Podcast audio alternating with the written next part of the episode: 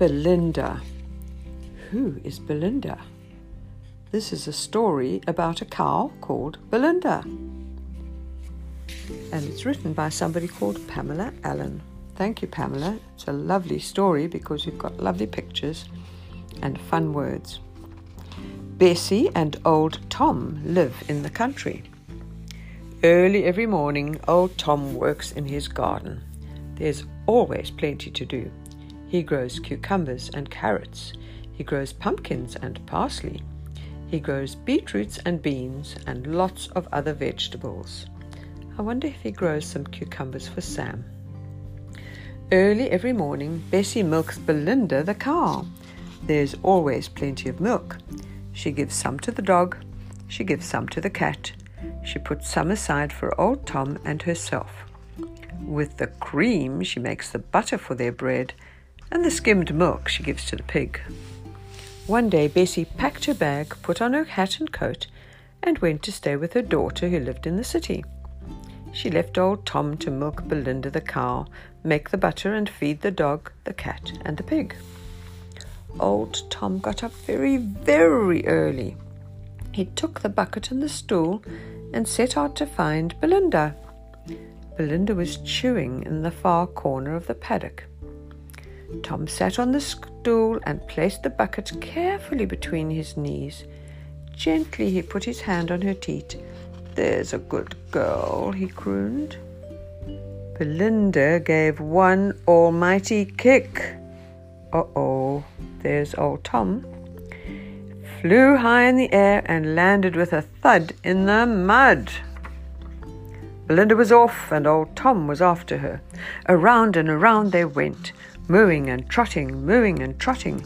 Around and around and around they went, until old Tom was quite out of breath. What was old Tom to do? There would be no milk for the dog, no milk for the cat, no milk for the pig, no milk for old Tom, and no butter for his bread. What was old Tom to do? He went to the shed and took a rope from the wall. Then he went to his garden and pulled up the biggest, fattest carrot he could find. With these he set out to catch Belinda. Moo, crooned old Tom. There's a pretty girl, fat carrot, fat carrot. Come, come to old Tom. There's a good girl. Moo, answered Belinda as she cautiously, carefully inched towards the carrot. Moo, bellowed Belinda as she snatched the carrot from old Tom's outstretched hand.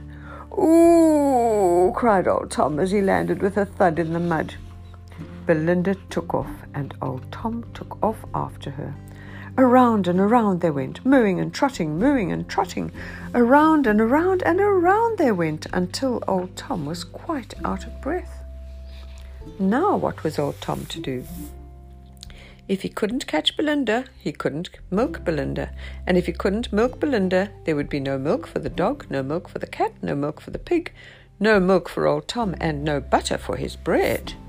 What was old Tom to do? He thought and thought and thought and thought and thought. At last he stood up and strode into the house. He took Bessie's pink dress from the wardrobe and put it on. The dress was too big. So he took a pillow from the bed and pulled and pushed and stuffed and shoved until at last the pillow was with him inside the dress. Then he tied Bessie's apron firmly around his middle to hold everything in place. He put on Bessie's big straw hat and he pulled on Bessie's big rubber boots. In this disguise, he set out to milk Belinda. Belinda was chewing in the far corner of the paddock.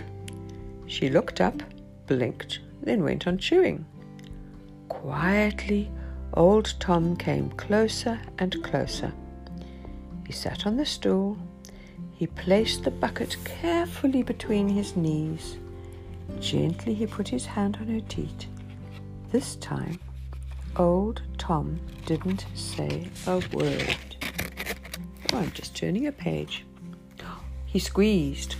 A warm white spray made a ping in the bu- empty bucket. He tried again. Squirt, squirt, squirt, squirt, squirt, squirt. The milk crept up and up until the bucket was full and no more milk would come. Now there was plenty of milk. There was milk for the dog, there was milk for the cat, there was milk for old Tom, and cream to make the butter for his bread.